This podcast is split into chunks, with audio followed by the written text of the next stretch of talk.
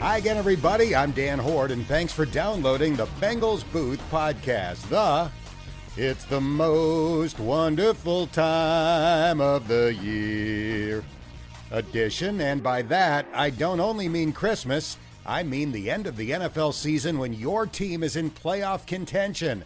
And the Bengals have a one game lead in the AFC North with two games to go after beating Baltimore 41 21. Coming up, you'll hear radio replays from the win, post game comments from players and coaches, and analysis from my broadcast partner, Dave Lapham. Then, in this week's Fun Facts segment, safety Michael J. Thomas joins my unofficial Fun Facts Hall of Fame with an all time classic conversation that is guaranteed to make you laugh.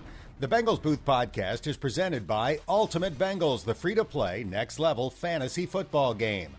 Download it now from the App Store and Google Play. And here's a quick reminder that you can have the latest edition of this podcast delivered right to your phone, tablet, or computer by subscribing wherever you get your podcasts. It's the greatest thing since my mother's Christmas potatoes. I am from a mostly Swedish family, and on Christmas Day, my mother always makes her famous Swedish Christmas potatoes. Years ago, she wrote down the recipe for me so now I make them. The key ingredients are potatoes, heavy cream, and lots of butter. There's a reason why we only eat them once a year. Each forkful contains approximately 9,372 calories. My mom's are universally considered to be the greatest potatoes ever made. And at the risk of bragging, mine ranks second. Now, Let's get to football. Sunday's Cincinnati Baltimore showdown pitted the two teams tied for first in the AFC North. But let's be honest, the Ravens were the Ravens in name only. They've been devastated by injuries all year and had a COVID outbreak this week. It was so bad that Baltimore had to call up 10 players from its practice squad. And the casualties included the Ravens' top two quarterbacks. Lamar Jackson is dealing with an ankle injury, and backup Tyler Huntley was one of the guys on the COVID list. So Baltimore's starter was 35 year old Josh Johnson, who was claimed off the Jets practice squad last week. Josh was a Bengals backup in 2013 and is the ultimate NFL journeyman. Between the active roster, practice squad, and training camp, he has been with the Bucks, 49ers, Browns, Bengals, Jets, Colts, Bills, Ravens, Giants, Texans, Raiders, Lions, and Washington football team. A whopping 13 NFL teams in all. Sunday marked the ninth start of his NFL career. And after the Bengals kicked a field goal on their opening drive to take a 3 0 lead, Johnson drove the Ravens 75 yards in 12 plays. Third down and goal from the four. Murray in the backfield to the right of Josh Johnson. He will drop back to throw. Pass over the middle. Wide open for the touchdown is Bateman as he cut inside of Mike Hilton and hauled it in for the Ravens TD. So Baltimore led 7 3. It was clear right away that the depleted Ravens weren't going to roll over and play dead. The Bengals had to answer, and did, electing to go for it on fourth and goal from the one. Mixon moves to Burrow's left. They hand it to Joe Mixon. Get goes it, low. Joe! Yeah. Joe is in. Touchdown. Bengals as the decision to go for it on fourth and goal pays off, and the Bengals take the lead. Here's Zac Taylor on the decision to go for it. It's a mindset thing at that moment. You know, it's it's fourth and goal on the one yard line. You know, if we, if we can't get in there, then we don't deserve any points. But uh, our guys answered the bell. It was 10 3 Bengals after the first quarter. After the Ravens punted early in the second, the Bengals attacked. Burrow out of the gun, catches the Hopkins snap, fires downfield, Whoa. caught on the run. Go, Boyd teammate! sprinting down the middle of the field to the 20, the 10, yeah. the 5. Whoa, does a baby. somersault Woo. into the end zone. Touchdown, Bengals. Man. 68 yards. Burrow to Boyd. They had five defenders like a picket fence about 10 yards down the football field. And John Harbaugh is looking up the field like, what? What happened? How did he get so open? Unlike former Bengal Jerome Simpson on Christmas Eve 10 years ago, or Antonio Brown when he was still with the Steelers, Boyd did not stick the landing on his leaping somersault, but he still got a good grade from Joe Mixon. I'll probably give him a, uh, maybe an A minus, and the reason why I'll give him that is because I seen AB a few years ago do a whole flip and land on his feet, and that was real life impressive. So um, like I said, I give it an A minus, but I mean, an A is an A. It was 17 7 Cincinnati, and after a three and out by Baltimore, the Bengals scored again. Chasen Boyd out to the left. Higgins out to the right. Burrow throws, caught by a wide Get open it. What a cut! Back Yeah. toward the middle of the field. Get it. Touchdown! Bengals! Baby. Burrow to Mixon from nine yards out, and the Bengals are pouring it on. It's 23 to seven, pending the extra point. That's what you want to do is take the hope away from the Baltimore Ravens. That was Mixon's 16th touchdown of the year. He needs one more to tie Carl Pickens' franchise record. To the Ravens' credit, they answered with a 13 play, 90 yard drive, picking up first downs on 3rd and 12, 3rd and 13, and 3rd and 10 before scoring on a two yard run by Devonta Freeman to make it 24 14. But they also left 138 on the clock. Burrow back to throw. He's going to fling it high and deep downfield, and it is Oh, caught by baby! Higgins. Unreal! T. Higgins Unreal! with a defender on either side goes up and over both of them Oh. and hauls it in. It'll be first and goal at the three. Brandon Stephens and Kevon Seymour were powerless for the leaping ability and reach of Higgins. Higgins finished with 12 catches for 194 yards, both career highs. 52 of the yards coming on that play. I think the play was actually designed for um, Tyler, and uh, I was just doing my job, running for the love of the game, and I look up, the ball's in the air. I'm like, holy.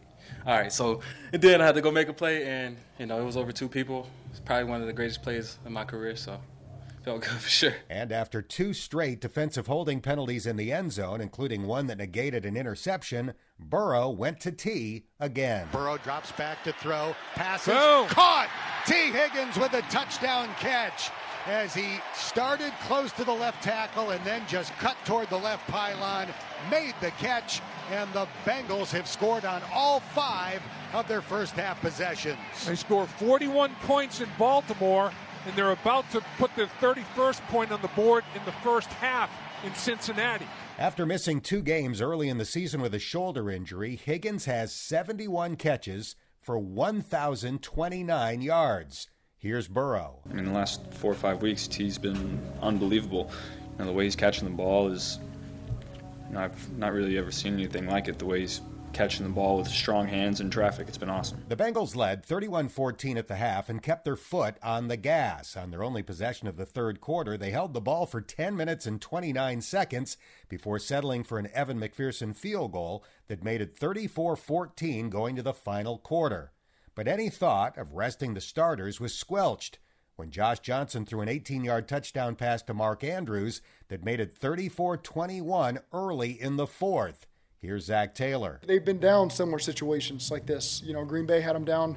Uh, I think it was 11 last week, and had a three and out, and they came roaring back and had a chance to win the game, and we were not going to allow that to happen. So on their next drive, rather than trying to kill the clock by running the ball, the Bengals passed on eight straight plays, and Burrow completed all eight. Second and seven from the Baltimore 10. Burrow ready for the shotgun snap. Joe has the ball, drops back three steps. He fires, Boom. and it is caught by T. Higgins.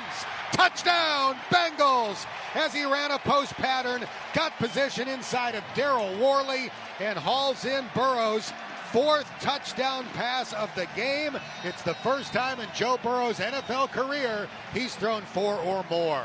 That made it 41 21, and the Bengals kept throwing. Here's Burrow when asked if the Bengals were trying to send a message. No, I don't think so. I think their offense was moving the ball all day. They were doing a good job. They were putting points on the board. And they were the number one rush defense in the league going into the game. So, and we were throwing the ball really well. So we needed first downs to keep their offense off the field. I think, and we were just doing what was working. Burrow threw his final pass on third and four with two minutes to go. 10 defenders at the line of scrimmage for Baltimore. They send three, they cover with eight. Burrow scrambling, throws it deep downfield. Mixon makes the catch at the 10. and goes down at the seven. He beat Anthony Levine. Burrow with the deep ball completion. And that will take Joe Burrow up and over 500 passing yards, the first quarterback in more than 50 years of Bengals football to ever do it. Burrow finished with 525 passing yards to break Boomer Esiason's team record of 490 set back in 1990. 525 is the fourth highest total in NFL history. The NFL record is 554, set by Norm Van Brocklin in 1951. Here's Burrow on joining the 500 Club. I think it means a lot to the whole team. Um, now, that's not just a reflection of me, it's a reflection of the offensive line, the receivers, the coaching staff, and, and how we ex- went out and executed today, so that's exciting. But despite his team first modesty, Burrow couldn't help cracking a smile when reminded about a comment made by Baltimore defensive coordinator Don Wink Martindale earlier this week when asked if the Ravens would use the same strategy they used the week before against the Green Bay duo of Davante Adams and Aaron Rodgers in hopes of shutting down Ja'Marr Chase and Joe Burrow. To sit here and have you think that we're going to run the same plan against Ja'Marr Chase as we did uh, Davante Adams and Aaron Rodgers, uh, we're going down the wrong street because you know, like I said last week, Davante Adams is he's he's one of the top two receivers in the league, and he's not number two. So, uh, and Aaron Rodgers is a Hall of Fame quarterback, and I don't think we're ready to buy a gold jacket for Joe yet. In fairness to Martindale, he said a bunch of complimentary things about Burrow in that news conference, but the gold jacket comment is the one that got the headlines and the thing that Burrow heard. I didn't think it was a necessary comment. I wouldn't say I was offended by it. I mean, I'm in year two. Who knows what's going to happen down the road? But I didn't think it was a necessary comment. Was it on your mind when you were throwing at the end for 525? Maybe. In two games against Baltimore this year, Burrow threw for 941 yards and seven touchdowns with a passer rating of 131.1. Moral of the story, according to Trey Hendrickson, don't say anything that can give Burrow an added edge. It's just one of those things that, uh, you know, I wouldn't go around pissing that guy off. So, um, hey, they, uh, he did a great job. Uh, I know we're, we're really proud of him. And as a defense, you know, he's important to us. You think somebody pissed him off? Uh, I read a couple things, you know, so maybe. Admittedly, Burrow's performance and the Bengals' 41 21 rout came against an injury and COVID ravaged Ravens roster. But Zac Taylor says it doesn't take anything away from the win. No, heck no, no, no, no, no. They, they, they. Week 17 last year, we, we had hardly anybody left, you know, and and uh, I didn't feel anybody minimizing their win against us. And so we sure as heck know how hard it is to win in December. These guys have fought hard. We asked them to answer the bell. They did, and and that's still the Baltimore Ravens out there playing meaningful football for them. And so our guys shouldn't apologize for one second for the performance they went out there and did today. And dang proud of those guys for how they hung in there the full course of the game and uh, and handled you know the adversity we've had over the course of time too. And and uh, you know it's just our time to sit out there and, and make a mark for ourselves. The Bengals are nine and six with two games to go. They lead Baltimore by a game, Pittsburgh by a game and a half, and Cleveland by two. Up next, a home game against the number one playoff seed in the AFC the 11 and 4 Kansas City Chiefs, a team with an 8-game winning streak including a 36 to 10 win over the Steelers on Sunday. Get your tickets while they're still available. The Bengals Booth podcast is presented by Ultimate Bengals, the free-to-play fantasy football game. Ultimate Bengals will be awarding a weekly winner during the course of the season with tickets, autographed merchandise, and money can't buy experiences all up for grabs. Find Ultimate Bengals in the App Store and Google Play. Now, time for post-game analysis with my broadcast partner, Dave Lapham. Lap, it's Christmas time. We're celebrating our Lord and Savior, Joe Burrow. Hope nobody's offended. It's just a joke. But 525 yards, four touchdowns, the first quarterback in Bengals history to throw for more than 500 yards in a game. We are so fortunate to have this guy as the quarterback of this franchise for the hopefully the next 10 years at least. But man, is he good. He really is. I mean, he's uh, he's so special with not just the way he throws the football. You know that that's that's the obvious part. I, th- I think what's so unique about him, and talked about a little bit after the game with with Martindale and all that he can do and the big inventory he has to draw from. You know, Joe said, I, I just saw everything that I needed to see, kind of when I needed to see it, and saw the football field. And obviously, he said, you know, it's it's not just me. When you go for 525 yards, my line did a good job, my receivers, my running backs, everybody. So he obviously passed the credit like all quarterbacks do, but his receivers were just running great routes and just separation. They just they they didn't they were overmatched. I mean, undermanned and overmatched. There's no two ways about it, and the Bengals took full advantage of it. But that's life in the National Football mm-hmm. League. Can't feel sorry for anybody. That's just uh, that's just the way it is. I mean, I would I would have loved to have seen Tyler Boyd get one more ball for 15 yards and have those three, the triplets, the three-headed monster, all have over 100 yards receiving in the same game. That would have been unbelievable. If if if he didn't run out of uh, if that that 68 yard touchdown could have been good from 83 if he had to go 83 and get the 15 yards. He just, you know, ran out of real estate basically.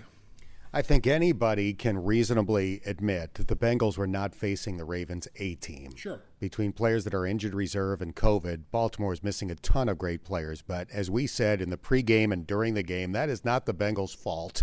You you try to beat the team that you are facing, and they capitalized on Baltimore's many good players that were sidelined. And what if it had been a three point game and the Bengals had edged them? They'd gotten killed. They'd gotten killed. So I mean, you win by three scores, and now you know you're running it up, and you're the bully. Um, and you know they're undermanned, and you know why are you doing this and doing that? To me, it was third and 18. They wanted to get a first down, and they got the first down. Then they sat on the football. That, that was the bottom line. Um, the Baltimore Ravens. Josh Johnson was playing. He was playing football. Mm-hmm. Quarterback rating of, of 98.3 28 of 40, 300 yards, 304 yards passing against a you know a Bengals defense that has been playing playing pretty darn well. They couldn't run the ball. Uh, they didn't run the ball, and they couldn't when they tried to. Two 2.4 yards a carry. That's going to do nothing but help their their status stopping the run. Um, but in both football teams decided they had to throw the football in this game, and they both did. But I mean, how about the Bengals? Like 600 yards offense in this one, over 500 yards offense in the first one. 82 points and 1,100 plus yards offense. That is ridiculous, ridiculous. And in that first matchup, I mean, Humphrey was was matched up on Chase when he had mm-hmm. over 200 yards. I mean, it's crazy. Ravens defensive coordinator Wink Martindale. It's like a Rex Ryan kind of guy. He's brash, not afraid to say things. He's a great defensive coordinator. Nobody could argue that. But he made the comment during the week that Joe Burrow basically is not ready to be fitted for a gold jacket yet, and he's right. But in two games against the Ravens, 60 for 84, that's 71% completion, 941 yards, seven touchdowns, one interception, passer rating of 131.1. That's a nightmare that uh, Wink Martindale and the Ravens are going to have to, to worry about for the next however many years. I'd say he's got the right arm of the jacket measured out from those two games in Baltimore. I mean, that right arm is golden. Man, he is uh, he, he he is something. And and as you say, he's not going to regress. I mean, if anything, he's even going to get sharper if that's if that's possible. But I've never seen it really. I've seen a lot of quarterbacks that have laser focus. This guy though is like the same no matter what big game like this, a game where he throws 100 for 150 yards, as long as they win the football game, he is truly good with it. And people, ah, yeah, that's a bunch of talk. No, it's it's fact. It really is. This guy is all about W's and L's, and man, he's gonna he's gonna put together a remarkable career. And I'm glad that this guy is a Cincinnati Bengal. Again, his his mind for the game of football, he's been blessed. I mean, the football gods said, Joe Burrow, you will be born a football genius. and, and not only was he born a football genius, his mentor was his dad, who coached for a long, played at a high level, coached at a high level, I'm sure the conversations they had when Joe Burrow was growing up about defenses, Joe Burrow could get up and give you a lecture about defense and install defenses just like he can install offenses. He not only understands his offense, he knows exactly what defenses are trying to do to take away his offense. This guy is unquestionably a football savant. I don't think I see any young quarterback that gets the game of football better than Joe Burrow. This dude, very rarely do you fool the guy. You know, he's he, he, and he is always bitterly disappointed and visibly upset when he's fooled. That's the only time I see him show emotion. I was fooled on that. You know, it's it's not that I, I, I didn't I didn't read it the right way. It's not that my execution was good enough. I can't be fooled. Nobody can fool me. That's just the way he approaches the game. And I'm telling you, not just young quarterbacks. I, I think he's, I think he's as sharp as guys that have been in the league ten years or longer. This dude gets ball.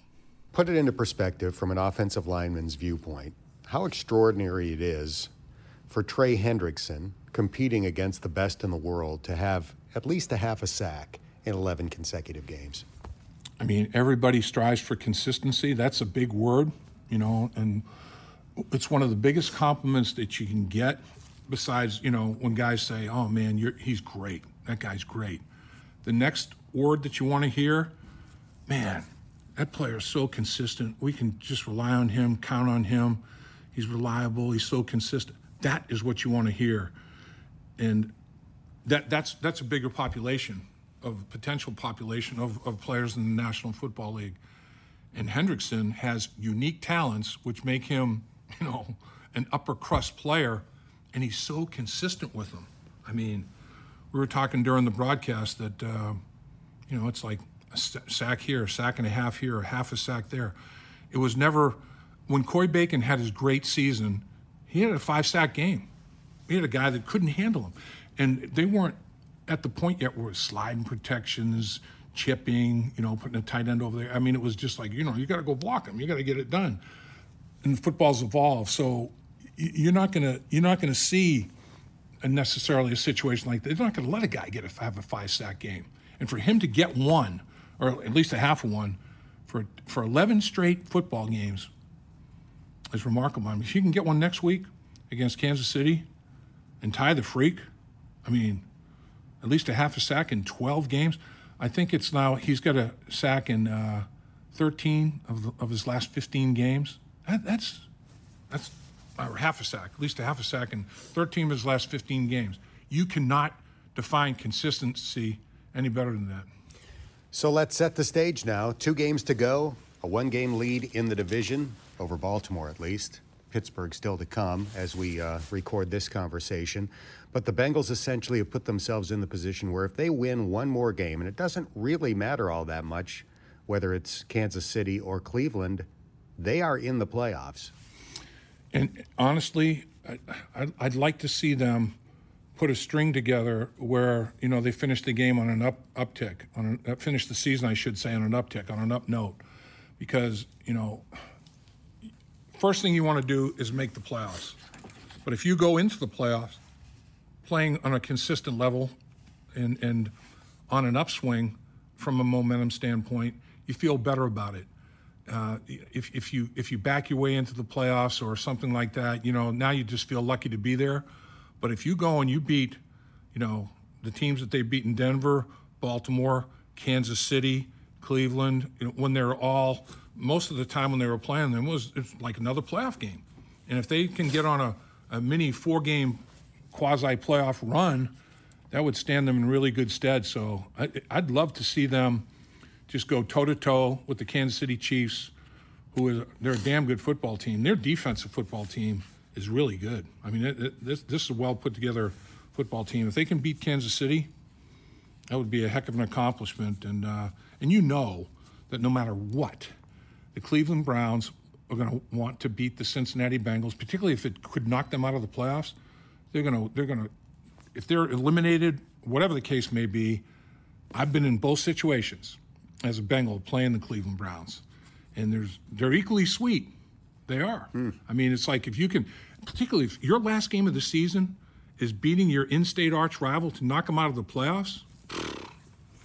You feel a lot better about yourself than if you go into the off season having you know getting thrashed by that group as they go into the playoffs.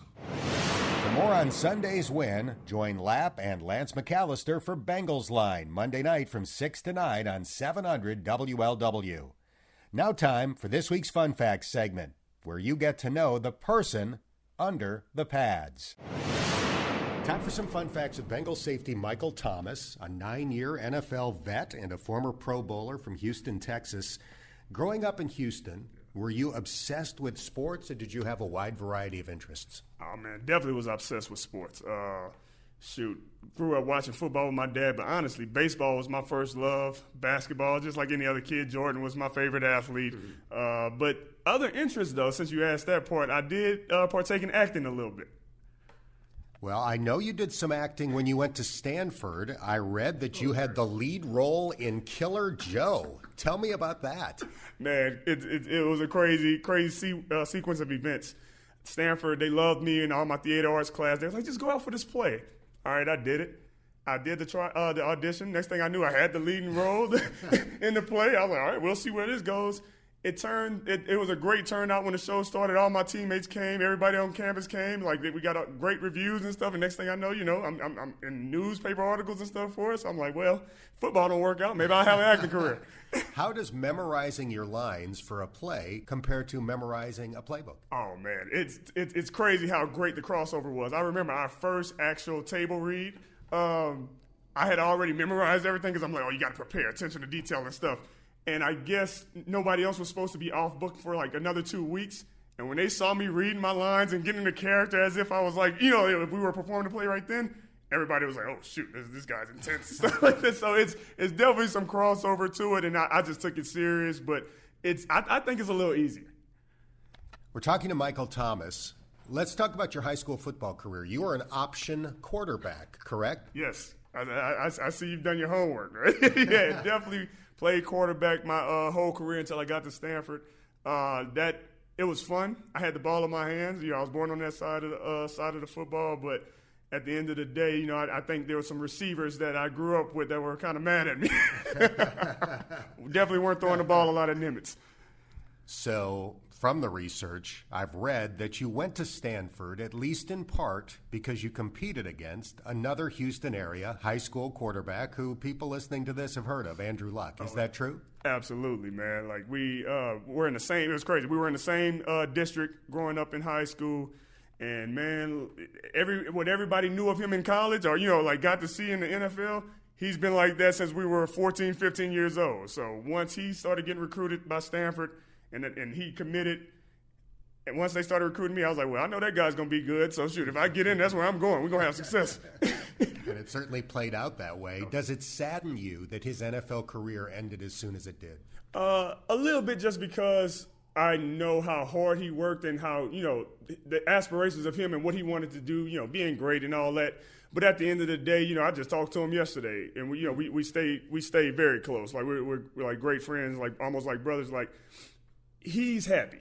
And the injuries and stuff, I know he didn't want to put that, self, you know, his his body and his family through that again of going to rehab, and he just had his first kid.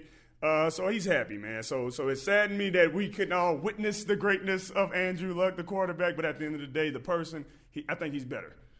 So you must have been a great student to go to Stanford. You earned your degree in sociology. What was the hardest course you took, and what was your favorite course at Stanford? Yeah.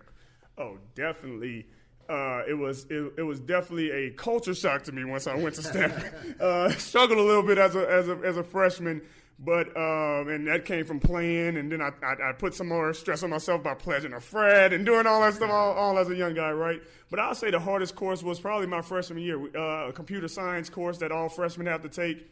And that let me know, yeah, I will not be a coder at Stanford. I will not go into coding. Uh, but I, th- I think, you know, once you learn what uh, any type of college institution is looking for out of their students and what they expect, time management and all that stuff. You know, I, I, I, I did well. And I'll say my favorite course ended up being stats, statistics, mm-hmm. just because I'm, I'm, able to take the problem of any, you know, any word problem stuff and just be able to apply whatever formula that, that was needed for that, that equation and, and, and figure out a solution. So I think that that type of, you know, mind and thinking like that, that's who I am. A college degree from any institution is something to be proud of, but they're not all created equal. What does it mean to you to have a degree from that institution? I'll say this. You know, there's a recruiting tool, right? Their, their little quote, oh, you know, Stanford isn't a four year decision, it's a 40 year decision, right? You know what I'm saying? And you, you buy into it, you eat it up, you know, it sells itself, right? But I'll say this anybody who graduates from Stanford, you don't truly understand what that means until you leave. And you start to see the weight of, oh, where'd you go to school? And you say Stanford and how everyone else treats you. And then, you know, that, that, that stamp of approval, that weight of that name. And then how many people in your network, you know, from the Stanford alumni and, you know, what they got going on. And they're like, oh, you went to Stanford? Come on, we'll just teach you, we'll bring you along. It's, it's, it's definitely a great experience. I thank God I made that decision to go there. It will serve you well for the rest of your life. We are talking to Bengals safety Michael Thomas. Despite an excellent college career, you weren't drafted. Did that put a chip on your shoulder? And if so, is it still there? Absolutely, that's not something that goes away. Uh, you know, like everybody else, you grew up. Oh yeah, I'm gonna, I'm gonna win the Heisman. I'm gonna be the number one overall pick. I'm gonna get drafted, hear my name called, walk on the stage, right? And you know, to not go through that, you know, it definitely it definitely changes your mindset instantly, right? I guess it, it forces you to grow up fast. You you you don't come in just wide eyed, you know, goofy, you know, with your career. You're like, no, I got to take everything serious because I only, I'm not guaranteed even to get an opportunity. And if I do it, I can't make mistakes. Hmm. I almost have to be perfect. And that mindset never changes because your status of undrafted never goes away as well. Uh, and that's both on, you know, in your locker room, on your field, but also, you know, in the business side of it, right? So I've, I've used that to fuel me. Uh, I see other undrafted guys and I see guys on the practice squad and when I, when I see them in the locker room, I try to make sure that I encourage them, like, hey, you don't know how close you are. Keep working. Mm-hmm. That opportunity is going to come. And when it does, don't let it go. You spent your first NFL season on the 49ers practice squad, where one of your teammates was Hall of Famer Randy Moss. His son, Thaddeus, is your teammate this year with the Bengals. Did you share that nugget with Thad when you joined the Bengals? Oh, absolutely. I actually, I think I embarrassed myself. I got into like lift weights early, and he was one of the first people here as well. I was like, "Oh yeah, what's up, brother? My name's Mike. Oh, yeah, who are you? Yo, what's your name? What, what school you go to?" And he kind of like was taken aback. He was like, "Yeah, I went to LSU," but he didn't really, you know, what I'm saying, like say his name or nothing like that. And I realized very quickly, oh, I, I didn't realize who I was talking to, bruh.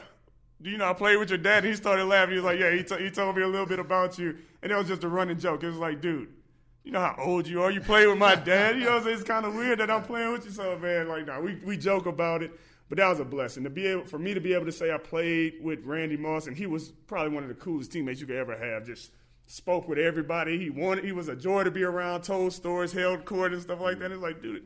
Do you understand? Like I grew up, you know what I'm saying, trying to moss people. Your name's a verb, you know what I'm saying? Like, and, and and I'm just sitting here, just you know, chopping it up with you, eating with you, and stuff like that. So that was a great experience, and to be able to be with Thad, and now you know I try to give him as much game as I can from my perspective and what I went through, and knowing what he's going through now, man. So it, it comes full circle.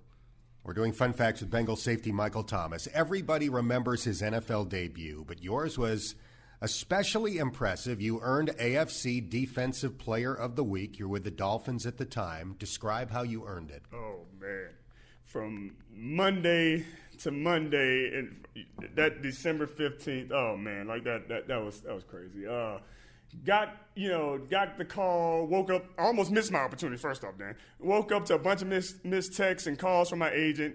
Uh, woke up, she's like, hey. If you don't let me know right now what you want to do, the team's going to move on to another player. They're trying to claim you. I'm like, who is it? Miami Dolphins. Let's go. Like, shoot, screw it. Like, I, am trying to play. Two, almost two years on the press squad. Get there on like a Wednesday uh, the GM tells me, like, look, we got a bunch of injuries at DB. You're only coming here to play on special teams. Punt return was my only job for Sunday, right? Okay, cool, bet. Get there, I'm doing my job. I'm happy I get to play in the NFL. Fourth quarter comes, we're winning the game, and then two starting DBs get hurt. So next thing you know, I, I got to go in the defense. Actually, then our, our now Bengals defensive coordinator, coordinator Lou Anarumo, was a DB coach there. He's like, uh, 31. You played a little nickel, right? Yeah, don't, nobody knows my name. They're not worried about me. 31. You played a little nickel in college, right? Yeah, so just go out there. The, the Reshad Jones, the safeties, they're going to tell you what coverage it is. You know, just, just play football. Only problem is we're going against Tom Brady and the New England Patriots. So he sees me in the slot. He's just picking on me down the field. Regular storyline, Tom Brady game-winning drive for a touchdown, right? Get to the fourth, uh, get to the red zone he tries me on first and goal for the game with Amendola in the end zone, or you know, Edelman, one of the two. and I see the ball coming, Dan, and I'm, my, my, you know, my heart is just racing. I'm like, oh no, you know, I like, don't let me lose the game right here. He has the ball in his hand. I fight all the way to the ground. The next thing you know, the ball pops out, and I'm just hyped. My teammates, you know, high five me. They still don't know my name. Great job, 31. Good job. incomplete, incomplete. So now it's fourth and you know fourth to goal for the game. Coach uh, A calls timeout. They're like, Mike, we're going to give you some help. You in the safety, you're going to double team Edelman in the slot. And I'm like, thank you, Lord. You know what I'm saying? Like, even if we lose, just don't let it be on me. Said Hunt. Edelman goes underneath. I free up just from you know my, my study of how to play the coverage every everywhere else I've been. Next thing, thing I know, I look up there and the ball's coming. It's like a movie, slow motion. Catch it, fall down in the end zone. I'm like, wait, did I just catch my first interception? Oh wait, wait, that was for the game. Wait, that's Tom Brady. I'm just crying. I'm like going crazy. My teammates jump on, up and down on me, camera on my face. The crowd's going nuts. It was just wild.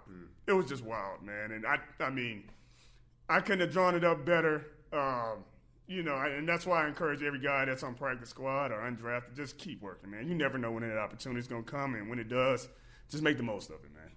A game clinching interception off the GOAT, Tom Brady, in the final 10 seconds of your NFL debut. That's pretty incredible. We're chatting with Michael Thomas. You're with the Dolphins for five years, then you joined the New York Giants, and you earned a Pro Bowl spot as a special team standout.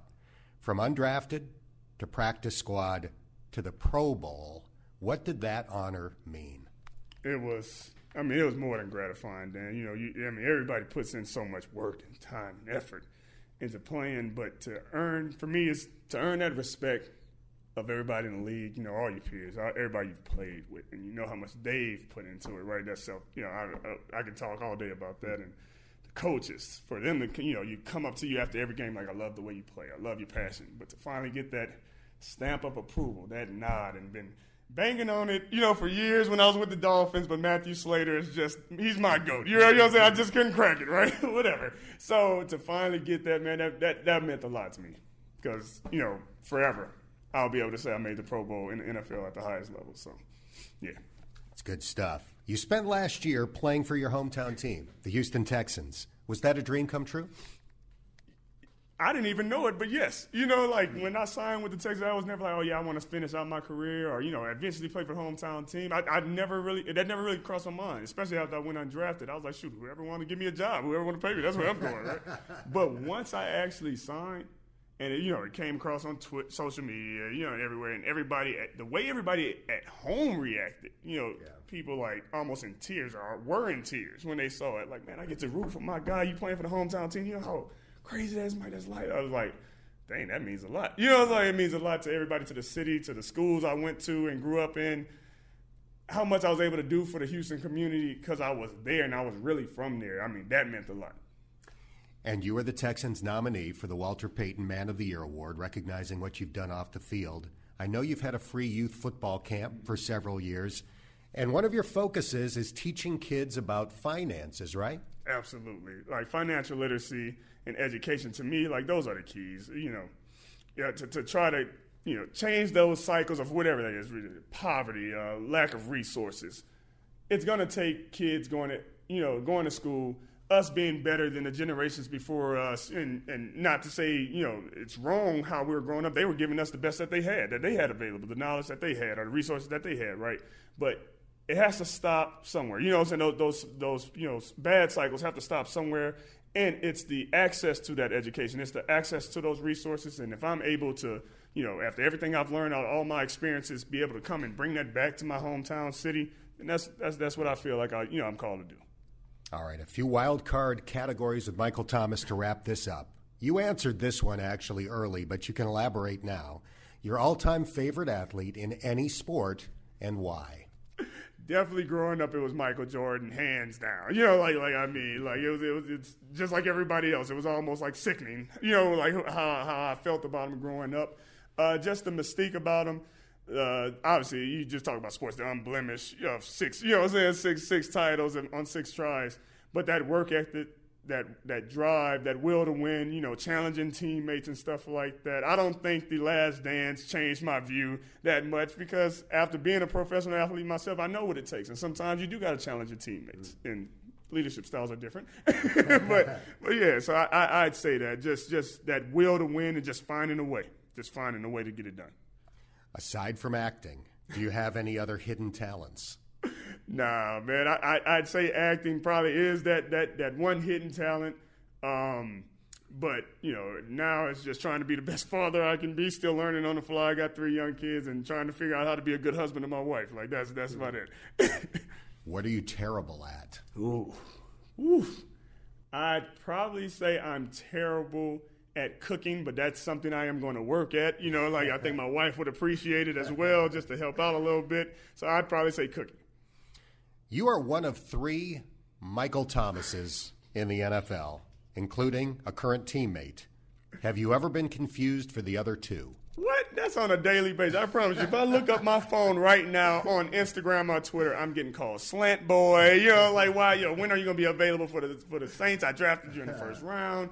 Oh uh, man, me and me and me and I, I, my nickname is normally Mike T, but he his nickname is Mike T too. So and he was here first, so I can't even go by Mike T now, right? So I, we we call each other twin. You'll see us do our little uh, our little acknowledgement and celebration every day. But you know, I, I love his personality it's funny. We crack jokes every day in the locker room, but that's on a daily basis at this point. And I'll probably I, will give you one more. The worst part was a couple years back when I was with the Dolphins. Uh, I think Nike was doing like player cards or something like that, and giving every single player. You get your own per, uh, player cards. You can sign them, give them out to you know like uh, at your um, at your youth camps and, and events and stuff. Right? I opened up my pack. Oh yeah, Dan, you already know where this is going. I opened up my pack, and it was a box, of course, full of Mike Thomas for the Saints. I said, I, I, I, I took the social media, I made a video. All my teammates laughing at me in the locker room. I said, no, no, enough's enough. You know what I'm saying? Like, no, no, no, this, this has to stop somewhere. you know, but it, it, it's funny. It's a great name, obviously, but uh, no, it, it's cool to have a teammate with the same name as you, and we just feed off each other. It would be nice to get a paycheck from the oh, Saints. That, see, that, you are on the same page. That's what I said. I am waiting. That's what I'm waiting for. It's like, give me that check. It's Saints, Nike, Jordan, whoever. My name's on it, Dan. It, it's obviously it's for me. Yeah. So that, that's what I'm waiting for. I hope it happens. Last thing, this is kind of deep. If you could meet anybody in history, athlete, actor, statesman, religious figure, whoever that might be, who would that person be? I'd probably say at this point, Jackie Robinson. Mm. Uh, I played him acting in a history fair uh, and did performances as him. Uh, I think was sixth grade, and everything he stood for, not just breaking the barrier, you know, color barrier in baseball, but you know, just just the mindset he had to have to go through that at that time. Still go out there and the pressure of going to perform, and you know be a young African American male, you know, with that much weight. And, you know, how did he deal with it? Obviously, I've had my uh, things I've had to deal with in my career, right? So I'd probably want to, you know, have a conversation with him regarding to dinner, you know, drink, whatever, you know, and just, just, just talk about that and just talk about life. Tremendous answer, and this has been a lot of fun. Thank you so much for your time. Best of luck the rest of the year. Appreciate it, Dan. Now, it's been fun for me too, man. Thank you. I hope you agree that Michael J. Thomas earned a spot in the Fun Facts Hall of Fame. That's going to do it for this episode of the Bengals Booth Podcast, brought to you by Ultimate Bengals, the free to play, next level fantasy football game. Downloaded now from the App Store and Google Play. And if you haven't done so already, please subscribe to this podcast. And if you have a minute, give it a rating or share a comment. That helps more Bengals fans find us. I'm Dan Hoard. Merry Christmas, and thanks for listening to the Bengals Booth Podcast.